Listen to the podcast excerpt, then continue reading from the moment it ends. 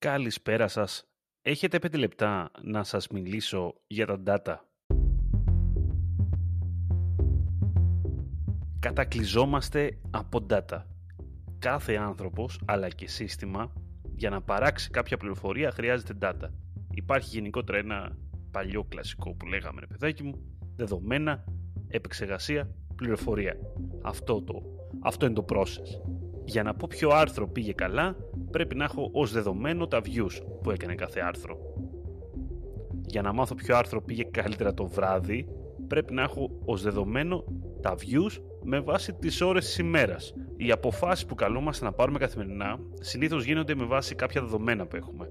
Σκεφτείτε λιγάκι το σενάριο ότι θέλετε να πάτε σε έναν προορισμό με τα πόδια. Ξεκινάτε χωρίς κανένα δεδομένο. Γνωρίζοντας εμπειρικά ότι θα κάνετε περίπου 15 λεπτά μπορείτε να χρησιμοποιήσετε και το Google Maps και να δείτε ότι με τη διαδρομή που σας προτείνει θα κάνετε 10 λεπτά.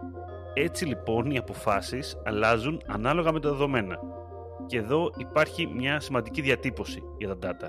Για να θεωρηθεί κάτι ως data πρέπει να υπάρχει, πρέπει να είναι γεγονός. Πρέπει να είναι αυτό που λέμε στα αγγλικά fact.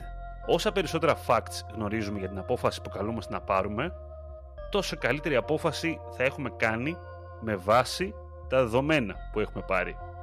Και βέβαια, για να πάω λίγο εκεί στο προηγούμενο παράδειγμα, όσο πιο φρέσκα δεδομένα έχω, τόσο πιο ακριβής μπορώ να είμαι στις αποφάσεις μου.